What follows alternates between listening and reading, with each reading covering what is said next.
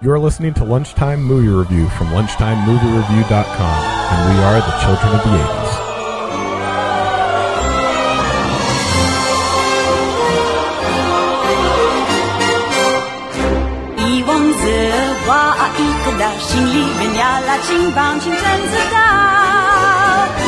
Anything goes。一往一路就查苦将美好情愫是刷了封面一道一道。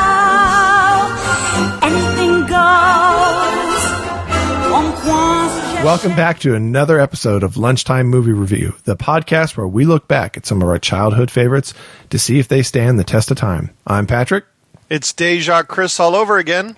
And I'm Scott. And this week we are looking at one of the bigs of the 1980s, the second Indiana Jones film, Indiana Jones and the Temple of Doom from 1984. But why 1984? Because apparently that's the only year that we like to review films from. It seems like every other episode is a film from 1984. It's the only year that matters. apparently. A great year for movies. Uh, apparently it is because every time we review a film, it seems like it's another film from 1984. Uh, but before we get into our review of the Temple of Doom, first a word from our sponsor. This podcast is brought to you by Pankot Palace. Attention, carnatarians. The Pankot Palace, home to India's most delicious delicacies, is proud to announce its brand spanking new Meat Lovers Buffet. Whether you're craving our snake surprise, crispy beetles, or oogling eyeball soup, we have something for everybody unless you're one of those pussy vegetarians. So get on down here today and make sure you save some room for our world renowned chilled monkey brain dessert. Tell them Willie sent you. I love the flaming heart surprise there. It's to die for. Okay, you guys are going to laugh at it this time? Shit. I go fuck yourselves. So, I, I've heard the joke before. anyways, Chris, you've got the summary this week? yes. All right. Yes, I do. Well, Scott and I are going to go get a smoke while you do the rest of the podcast. So we'll talk to you. We'll talk to you later. Sounds great. If adventure has a name, it must be Indiana Jones.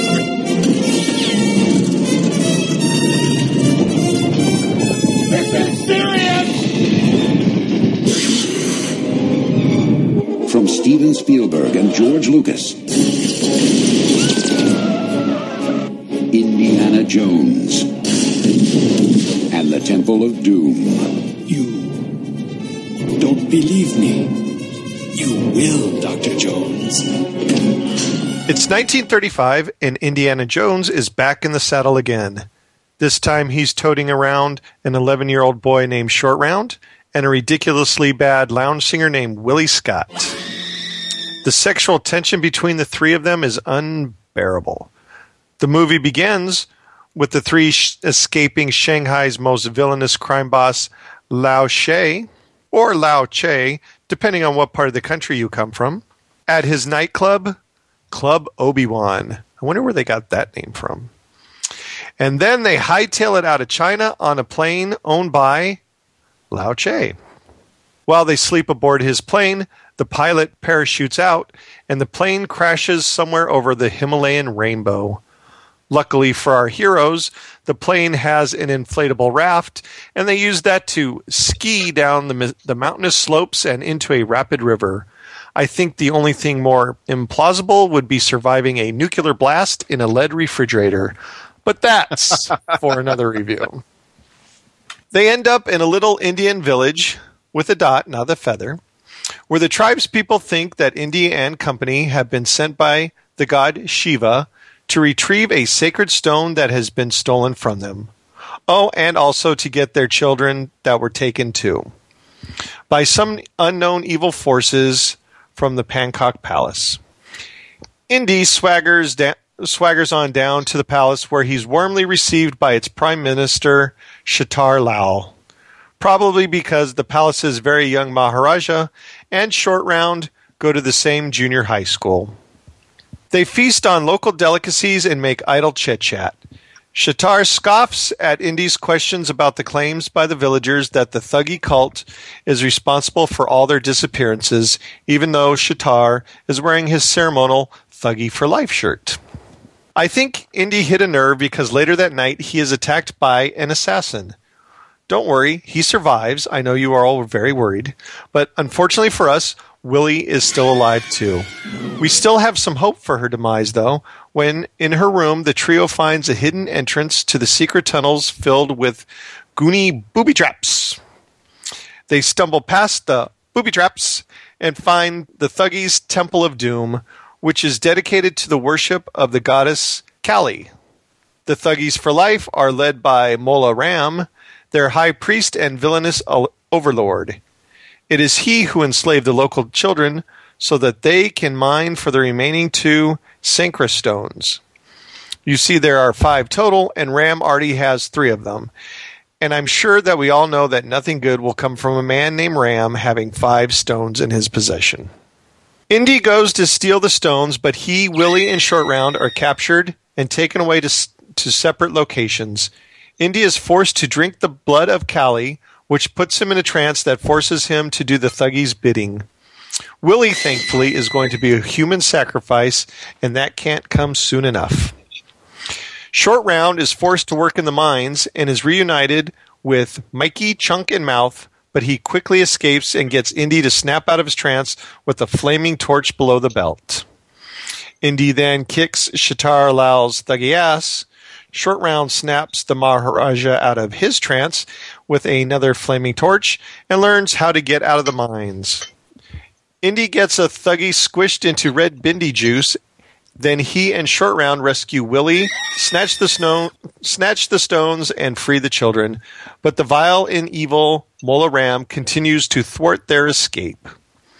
Indian Company flees the underground complex via a lame ass theme park minecart chase.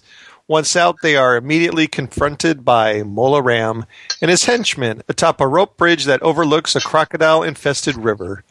Indy cuts the bridge in half, and everyone has to hang on for dear life. He then uses a magical incantation that makes the stones red hot. Two fall into the, ri- the river below, but the third is caught by Mola Ram, which burns his hand like a mofo. He drops it, but a- Indy is able to nab it. Of course, it's cool to the touch now. Mola Ram falls into the river and becomes crocodile sushi.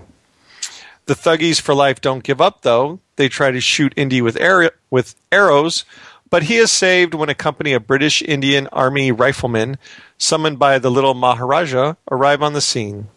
A big battle ensues, and many of the thuggies get a cap popped in their ass. Indy, Willie, and Short Round return to the village with their stolen children and stolen stone in tow. The end. Ah, shut up, Willie! All right, Indiana Jones and the Temple of Doom, released on May 23rd of 1984, the same day as nothing. Nobody came out against Indiana Jones and the Temple of Doom. They'd be insane to do that. But other films came out that month. Same month as The Natural, Firestarter, 16 Candles, Breakin', the sex comedy Hard Bodies, and The Bounty with Mel Gibson and Anthony Hopkins. Grossed over 179 million dollars in the United States, over 330 million worldwide, is actually the lowest grossing of the entire Indiana Jones film series. It was the third highest grossing film of 1984 behind Beverly Hills Cop and Ghostbusters and in front of Gremlins, The Karate Kid, and Police Academy. Was nominated for two Academy Awards, uh, winning for Best Visual Effects and losing Best Score to A Passage to India. 1984. Were you even aware of who Indiana Jones was when this film came out, Scott? I was a huge Indiana Jones fan. Uh, I had the posters, and uh, I was really excited because when this movie opened, uh, I was going for my buddy's birthday party, and we saw it in the first week or two after it opened, and I was probably one of the most excited people in the entire nation to go see this movie. Well, that's a bold statement at the time. There were a lot of excited people. Uh, Chris, I, I, I know you and I were in junior high when this film came out. In fact, if I remember correctly, I think we watched Raiders of the Lost Ark for some after school program or something, and they had a, like a preview for Indiana Jones on the VHS tape. It didn't show any scenes; it just said that it was coming. Um, do you remember that? I don't remember that, but I know that I was super excited for this film to to come out. It was probably the the one big thing I was looking forward to because I remember seeing this opening night uh, in the theater. It was crowded, it was packed, and uh, I don't think I had seen the theater that packed since really I went to see Empire Strikes Back. So it was in our public consciousness. Now, now upon seeing it, when you saw this film in 1984, what did you think of it? you know, I I remember I was really excited and coming home and and just like, oh yeah, I saw it. Indiana Jones is awesome. And that was I, I remember even at ten thinking, eh, this wasn't Raiders, but uh, I certainly I was excited to see it. I enjoyed it. I was perhaps whether I admitted it or not a little let down, but yeah, I enjoyed it. I did like it. Uh, it's just in retrospect over the years that I didn't think it was as strong as the others. But I remember when I saw it opening night, I thought it was awesome. Uh, a lot of any of the callouts that I'll have today, I didn't really see uh, when I saw it that first time. I was just, I loved the whole thing, and I was just happy that I got another uh, Indiana Jones movie. Uh, you know, at the time, I even read a couple of the uh, of the Indiana Jones books I I liked the I just liked Indiana Jones so much. You, you know, it's funny that I remember liking it a lot, a, a, a, real lot when I saw it as a kid. I remember reading the novelization of the film before I actually saw the film. Um, of course, my experience of actually seeing the f- film for the first time was we went to a drive-in to see it, which is probably not the best place to see a dark set film because it Oh, doesn't, wow. yeah, it doesn't show up very well. And it was the days of the old speaker; it wasn't even radio broadcast. So, uh, but it, I was thrilled to be able to go see it because I remember I wanted to see it very bad, but my parent or my uh, parents didn't want to take me to you know to fight the crowds, and so it was a treat for them on a Friday night to just take my brother and I down to the drive-in to go see a movie and it was and I can't remember what was shown with it. I don't I don't want to say it was Raiders, but I could have been wrong. I think, it, but it was definitely it was definitely some other action oriented film. But what I loved about it as a kid is what I absolutely despise about it now is short round and Willie Scott, and that I thought you know even at twelve I thought Kate Capshaw was a much better looking woman than Karen Allen and the kid element appealed to me that hey there's the kid is a kid can go along and have an adventure with Indiana Jones and that's what I liked about it. And and now I'll point out and say that's what's absolutely wrong with this film is those two characters. I mean everything else works. I just can't stand the supporting cast and Indy's supporting cast specifically. They're not as good as Karen Allen and Sallah or um, even uh, Marcus Brody from Raiders of the Lost Ark No, that that's very true. Um, they are the weak links, and you could take them out of this film, and I think it would be a much more enjoyable film altogether. I would tend to agree with that. When I was watching the movie, when they had her down in the cage, dropping her into the lava, I was hoping beyond hope somehow the movie would change and we could be done with Willie Scott in that scene. I think if, my personal opinion, if they would have killed the leading lady halfway through the movie, we'd be talking about, you know, one of the classic movies. I mean, it would have completely changed the tone. And then we wouldn't have had to hear her yelling and screaming for the next hour. I- and that's all she does is scream like a banshee through the entire goddamn film, and it just and you know it's weird that I can hear have this on the television and from another room. All I'll be able to hear is the her shriek scream all the time. Maybe that's what Steven Spielberg liked about her. She was a screamer. Well, appar- apparently she learned to scream for this film, and I, I really want to know how do you learn to scream? How do you know that's that's not just by instinct or you can just do it? But I read it, uh, one of the facts on this film is that she learned how to scream for the purpose of this film, and and apparently they liked it so much they had to do it every five minutes. Anytime you know she broke a nail, she'd scream. You know, it it was always something. Well, the screaming was so just grating. I actually watched this on my iPad with headphones to get ready for this podcast. It hurt my ears. I mean, I was constantly monkeying with the volume just because it was so grating and bothersome. I, I you take her out of it. I, I think we, even with short round, we have a much better movie, but I so wish they would have just killed her off. So do I. I, I wish they both would have died some vile death. Uh, then this would have made this very, very, very dark film much, much darker. And obviously, they introduced the kid element into the film to kind of offset the darkness of the film because it is a very, it, it is not Raiders. Although I, I I have a differing opinion of what works about Raiders and what doesn't work about this, but it, it doesn't have as much comedy, and the comedy that it has seems to be uh, almost slapstick that they add into it, and not not just natural comedy like they did in Raiders. Would you agree, or Yeah, like the break breaking uh, in the mine chase where it broke off, and then he had to use his shoes shoes to cool it down, and then he's like uh, water, water, water. Then all the water came, and I mean, it, it, the comedy just didn't work for me. You know, I, I get the feeling in watching it that where Raiders, a lot of that I suspect was somewhat, whether it was ad libbed or, or organic to the film, it just kind of developed. When they wrote this one, I suspect they tried to write in those specific funny moments of levity, and it, it just didn't work because I think it was just too scripted or too. It was almost condescending in the humor, and you know I agree with you. That scene where he's jumping up and down, yelling for water, that uh, that was just lost on me. I I didn't get anything out of that at all, and if anything, I thought was somewhat embarrassing to the character. Well, you know, and th- that that is one scene that I, I don't particularly like. The other scene is when he's fighting the big thuggy guard, and he tries to hit him with the sledgehammer, and the sled he takes the sledgehammer away from him, and the, the guard throws it off the side and hits a guy on the head with this donk, you know, sound. That just drives that just grates on me.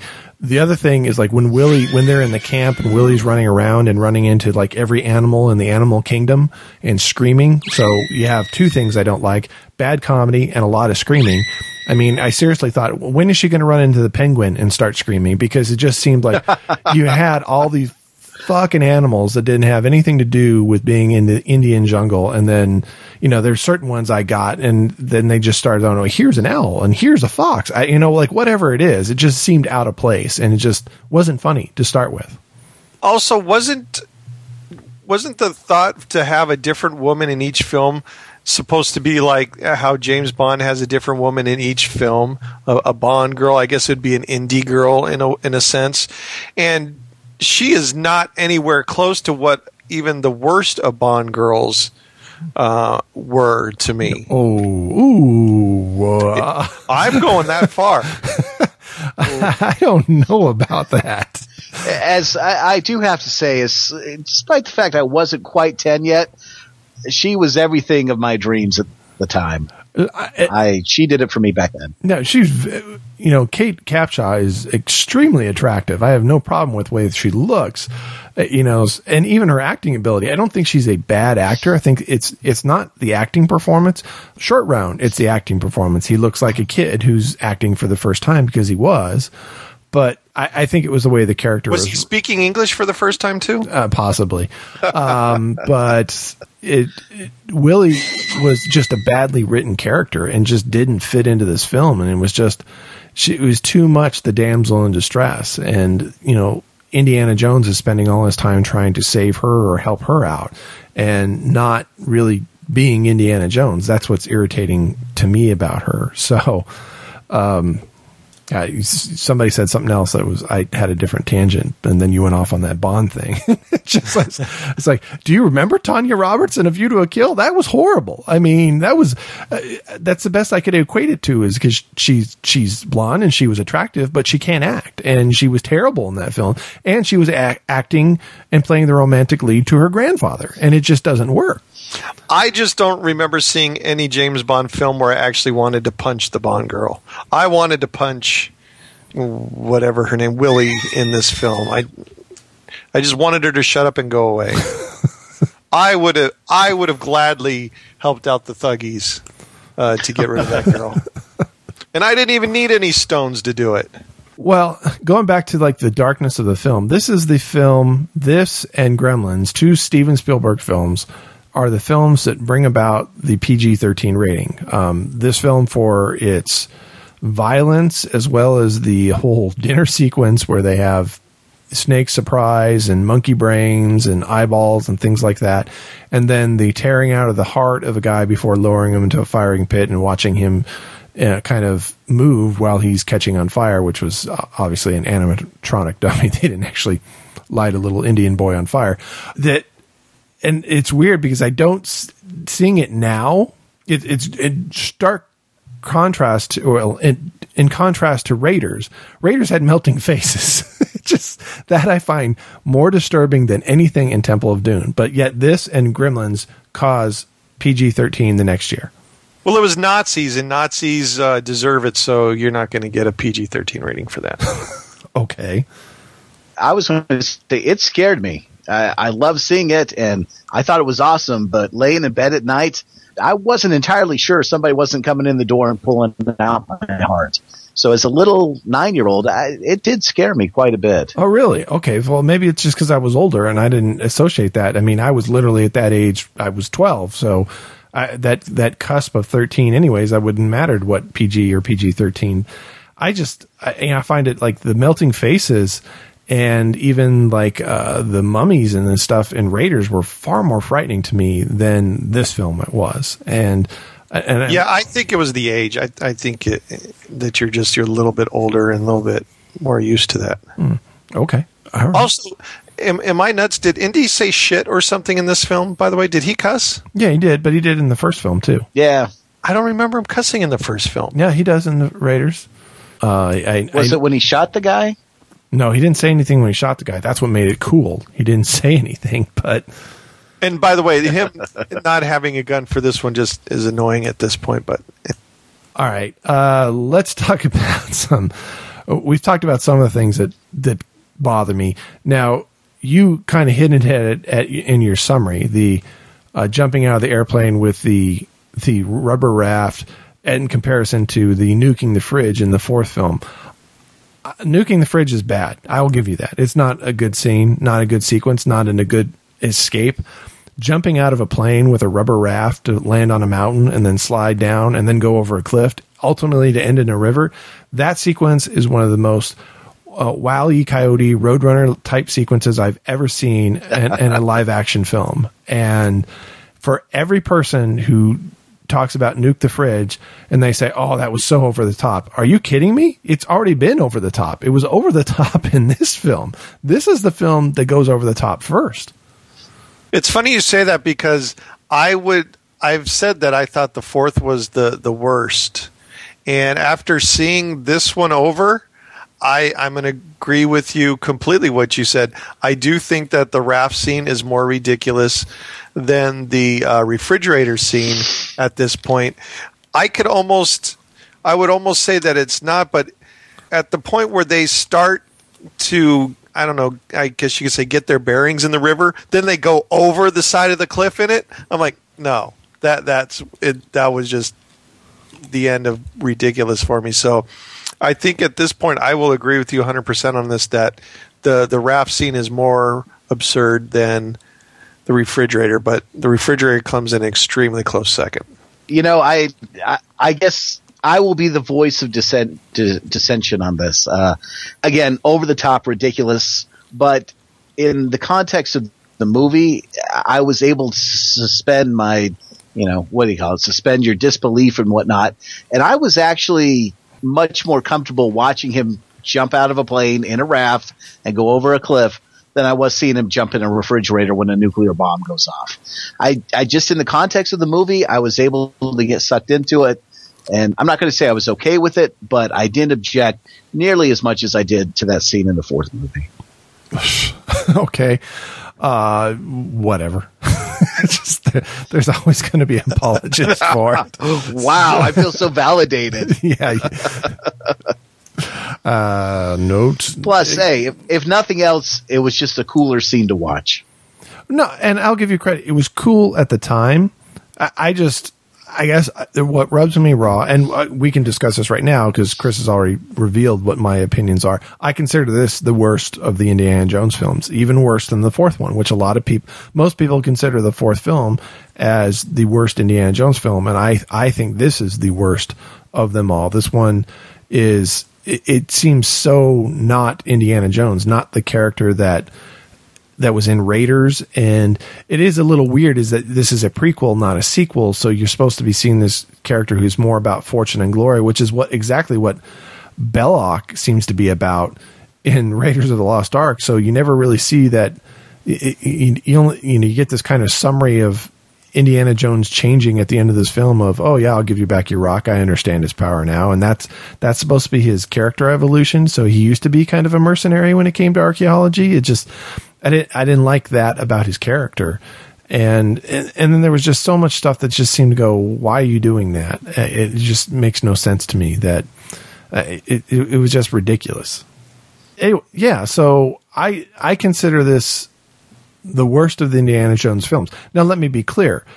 I still like it. I still you know put it up there is uh, is better than most of the films out there. I'd rather watch Temple of Doom 10 times than rewatch any of the National Treasure movies because I think those are just horrible in a completely different way. Is that ridiculous and bad acting all the way around and a stupid story that makes no sense whatsoever. But I'm not a big fan of Nicolas Cage. How about a night at the museum? That's archaeologically themed. Uh, different, it's a different genre to me. I approach those as a comedy, and yeah. and, and and I don't like them as much as the Indiana Jones film. You know, speaking as a fan of the Indy series, and I hope they do make a fifth one with Harrison Ford, and then I hope they continue on making the series possibly with Chris Pratt, which is the rumor that's that's going on here. But you know, I am I would I look forward to more adventures of Indiana Jones. I just hope that they put forth and make it very realistic, which Raiders of the Lost Ark was. And even Last Crusade seemed to be, tone it back a little bit. We didn't have these over the top moments that were in Temple of Doom and what started off in Kingdom of the Crystal Skull. Well, and, and I agree with you. I, I think what made Raiders of the Lost Ark so endearing is the, the humanistic and the frailties of the character, which again, this, you know, I'll concede the whole jumping out of the airplane, and he appeared to be almost, you know, slapstick and immortal. I don't even know how to describe it, but it got ridiculous, and I, I think they kind of brought back the the genuine qualities of the character for the third movie. So I, I hope that's the direction they go. I certainly I did not enjoy the fourth movie. Um, if I had my choice of watching the second or the fourth, I'd watch Temple of Doom. Oh god, um, yeah. but that being said, I would certainly like to see something else that kind of focuses on the character and, and the frailties and the, especially now at Harrison Ford, he's what, 72? Mm-hmm. It, it could be a great movie if they just kind of try to do a realistic and as opposed to these ridiculous sequences, just kind of had the, the comedy of a 72 year old man doing whatever it is he's doing. Yeah, and if he's going to get they do a fifth, and if he's going to get into a plane again, he should take a rubber raft with him. That's all I'm just saying. Don't land on the golf course. Take a rubber raft with you. Well, and you know what? Maybe maybe we're wrong. Maybe Harrison Ford actually could have jumped out in a raft and survived. I mean, uh, he's walked away from a plane crash. Not everyone can say that. That's true. He'd be saved by his piles of money that are on the earth. So. uh, that wallet's a big cushion. That's true. I'll just throw these hundreds down in front of me. We were kind of talking about this earlier and got away from it. I the short round character drove me crazy. Any movie they bring a kid into, I think ruins the movie. I mean, they've done that. I don't know if it's a gimmick or I had never thought about it, but I think you're right. They probably had the kid to take away from how dark the movie was, but just uh, it did nothing for the story. I I think you could take him out and I don't see that the movie is affected in the least. I I just did not enjoy that element of it at all. Then did you like it better as a kid? You know, I, I think I was able to identify with the character somewhat. It seemed to me he was my age, and I guess as a little kid, I could say, "Hey, I could, I, I could be like that kid." But uh, I don't know. I'll tell you, the guy on my lunchbox was Indiana Jones, and I didn't really care that short round was not didn't have his picture on it. I didn't mind him too much. I mean, now of course I, I, I don't care for him. I, I think I like him better than Mutt, but no, he was he was fine back in the day. Well, you know, going back to even the success of this film, this film, the plan from George Lucas was to make this a darker film, similar to Empire Strikes Back in comparison to Star Wars, a successful test, um, because Empire is generally considered the best of the entire Star Wars series by many people, but very low grossing. This film, they're following the same pattern. The idea that they're going to make a, you know, possibly a film series, at least a trilogy, at this point in time. We're going to make this one a little bit darker, but the stories aren't really tied together. And the this ends up being the lowest grossing of the series. I mean, this is far behind Raiders of the Lost Ark and uh, Last Crusade, which doesn't come out for five years. And that's another thing that this film, there were so many problems as far as like how the the public reacted to this film that they took more time before they came back to do Indy 3 with or Last Crusade. I mean, they didn't come back in 3 years, which I think was the original plan. They came back in 5 years. Well, I think this one uh, kind of suffered from a lack of uh, villains that mattered. I mean, you know, you you had the this uh, what was his name again, Mola Ram. Mola Ram. Molaram. To me, he wasn't threatening. I mean, he was just some old guy with painted a painted head that was looking for stones. I'm like, give it to him, big deal. You know, there to me there wasn't really much at stake. As, as a kid, when I first saw it, I, I to be honest with you, I didn't care that the kids were taken and enslaved. That didn't really register with me. You know, I wanted to see the adventure part of it, and I don't think there was strong villains for Indy to play against. I mean, all the guy really did was um, was uh, give it, uh, Indy a secret potion and try and take his heart out. I mean, the the heart thing was was gross, but it wasn't terribly menacing to me, and I I really think that's what hurt this film more than a screaming woman and a little boy was the the, the lack of a good conflict or adventure. Well, because let's say it, let's be honest. Nobody makes a villain quite like the Nazis. The Nazis are great villains. And the best villains in the entire Indiana Jones film series are in one and three, and that's because it's the Nazis. Hmm. they you know they they have more um, stereotypical characteristics that you can write about. Um, I mean, in, in Indiana Jones four, I mean you can do the Russian accent, but that's really about it. They're blonde haired, blue eyes, like surfer people, basically. As far as I'm concerned, they're they're not as to me they're not as threatening as the Nazis because really all the Russians had was a bomb, and uh, we all know that a, refrigerator will uh, save you from it. So uh, Nazis, they'll do anything. So yeah, they they're a much they're a much stronger villain to have. You know, uh, kind of changing subjects. I hope hope I'm not interrupting. No. but uh, I I don't know if this is coincidence or if if it might factor into our perception of the movie. But if you look at the artifacts in one and three versus two and four, they're both biblical artifacts that I think a lot of people, you know, with a kind of a Judeo-Christian background can identify with and recognize. And where in this movie we're talking about, it's a, a Hindu rock versus you know, aliens in the fourth one. I wonder if the the mere fact that it's something that I think most people who view this movie, at least that are from the United States, can kind of identify or at least recognize if that enhances the movie or if it's simply just coincidental. So is your question then is the American audience basically racist because we don't give a shit about Indian rocks or South American crystal skulls? Yes, absolutely. so, but I probably very true. I, I think that's it's it. I am not as interested in the rocks, uh, magic rocks. I the Ark of the Covenant and the Holy Grail. I mean, obviously those two.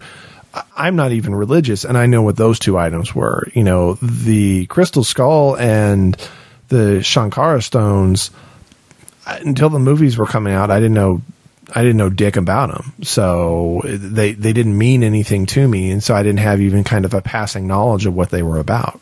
See, for me, I had heard about uh, the the skulls, and more people thought that aliens had made them um, and left him here on the planet. So for me, I thought that it number four I would like uh, much more when I heard what it was about. So that could also be part of my disappointment in that film that it wasn't quite what I thought it would be. I know that I grew up in a religious home, and and my family and I are, are religious. And I remember as a little kid, well before the movie, hearing the story of the Ark of the Covenant, and and certainly not Indiana Jones style, but I could almost identify or that that seemed something that could be real to me. And these stones, you know, eh, it, it looked like a rock that someone got out of a field or something.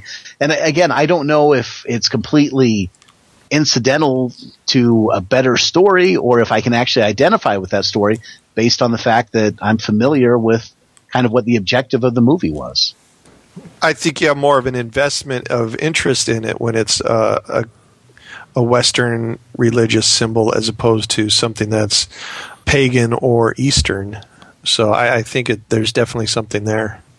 I was just going to say, so the moral of the story for Indiana Jones 5, let's go to the Bible as opposed to. Make sure the Nazis take something from the Bible. Uh, perfect plan. Well, they they they have to cat, recast Indiana Jones young unless he's going against the Illinois Nazis from Blues Brothers or something, who are not quite as threatening as the real Nazis. So Well, he could go to South America and look for hiding Nazis who have That's stolen true. treasures. Goes goes after the boys from Brazil. That's a good idea right Yeah. there. Finds Gregory Peck. That that's that's a good reference. Uh, how long did it take you guys to figure out that Dan Aykroyd had a cameo in this film? First time I saw it. Never got it until today. Are you kidding me? I'm not making this up. I've Oh. uh, never even noticed it. I'm, I'm like, holy cow, that sounds like Dan Aykroyd. Yeah, I recognized his voice. Even as a 12 year old, I recognized his voice, and I didn't see a lot of his films back then. Yeah, I didn't recognize it until I must have seen this like around college sometime, and that's when I finally recognized it. it I would say it was a good decade for me before I, I realized that it was Dan Aykroyd. All right, let's go around the horn. Scott, what did you think of it as a kid, and does it stand the test of time? Although I think we've all answered this question already. Well, I loved it as a kid, and I still enjoy it. I watched it today, and I enjoyed it. So I will say yes, it does stand the test of time. I would not, if I'm just in an Indiana Jones mood, I'm going to put on Raiders or or maybe the third one. But still, I agree with what you said a little bit earlier. This movie is still much much better than so many of the other movies out there. I'm going to say I think it's not the worst, the second to the worst in the series. But yes, I, I say it does stand the test of time. Chris? Uh, as as I kind of stated before, uh, before I resaw this film uh, for the podcast, I kind of I, I pretty much thought that the fourth one was the worst of the series. This one, after rewatching it, is is to me the the weakest of the four, and uh, it just as you said it. It's still a good film as far as Indiana Jones. I'm, I'm not bagging on it. It's not. It's not a movie that I would never tell anybody not to see. I think it's it's a good one, but it is the weakest of the series. But it still does stand the test of time. Um, if you're an Indiana Jones fan, uh, I think you definitely would want to see this. And to be honest with you, I don't know uh, if I would watch um, Raiders of the Lost Ark first if I was watching an Indiana Jones film. I think I would watch The Last Crusade first. Well, that would be a podcast for another day, Chris. We'll get to that one Yeah, eventually. I, I think we will get to that one. But anyways, if I'm going to if I'm going to be banished to a desert island and they said you can take 10 action adventure films, even though all the faults in Temple of Doom, I'd probably still take this one.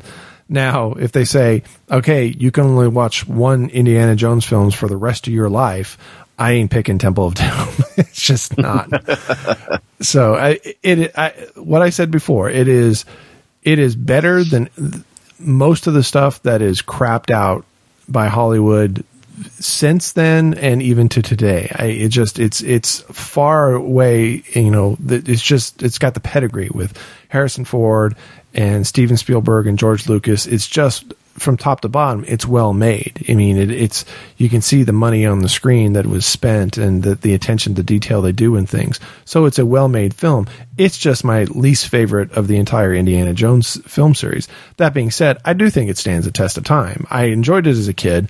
I like different things about it now as an adult. I like the darkness of it. I like the uh, the maturity of the, the kind of the a different villain and a little bit more threatening and sinister.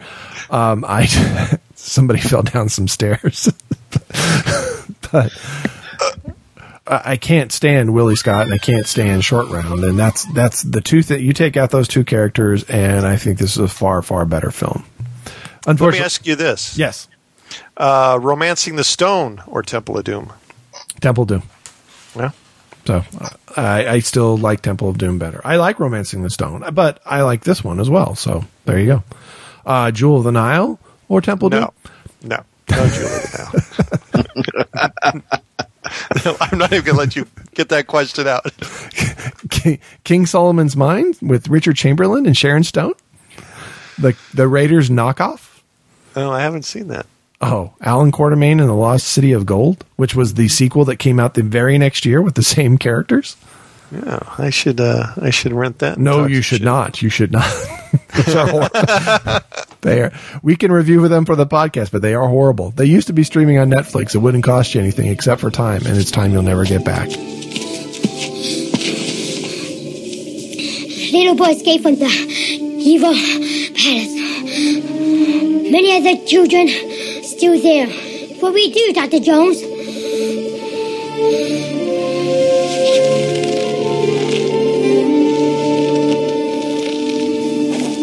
What do you think? I think that somebody believes the good luck rock from this village is one of the lost Sankara stones. What is Sankara? Fortune and glory, kid. Fortune and glory.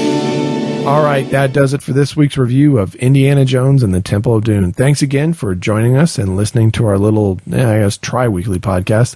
If you've had a good time, the fun doesn't have to stop here. You can follow us on Facebook at Lunchtime Movie Review or on Twitter at Lunchtime Movie. On either Facebook or Twitter, you can keep up on, on on our written film reviews, news on upcoming films and Blu releases, and information on upcoming podcasts, such as this one, Lunchtime Movie Review, Movie House Memories, uh, Chris and I's other gig, Mail Bonding, Chris and I's other other gig, uh, where we review the James Bond films, as well as the number two review, which is Chris's other gig that I don't have anything to do with. But you did get the name right this time. I did. I didn't call it the another the number two film review. So it just number two film review just rolls off the tongue, Chris. Yeah. Additionally, if you've enjoyed yourselves and you've downloaded us off iTunes or Stitcher, please make sure to rate our podcast on either one of those formats. And if you have a chance, write a short review of the podcast. Of course, we always like the reviews that are positive, but we appreciate any feedback that we get from any listeners of the show. Well, that is it for this episode of Lunchtime Movie Review. Until next time, I'm Patrick. I'm Chris. And I'm Scott. And we got to get out of here right now, and you guys are invited.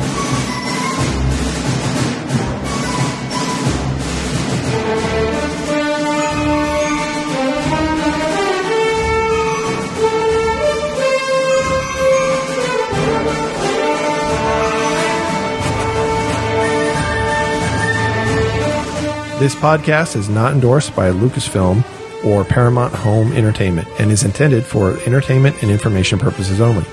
Indiana Jones and the Temple of Doom, all names and sounds of Indiana Jones and the Temple of Doom characters, and any other Indiana Jones and the Temple of Doom related items are registered trademarks and or copyrights of Lucasfilm and Paramount Home Entertainment or their respective trademark and or copyright holders.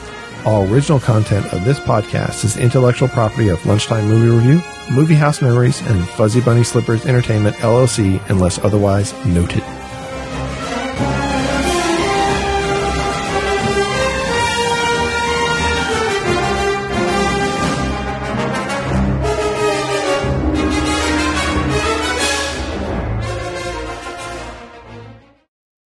We named the dog Scott.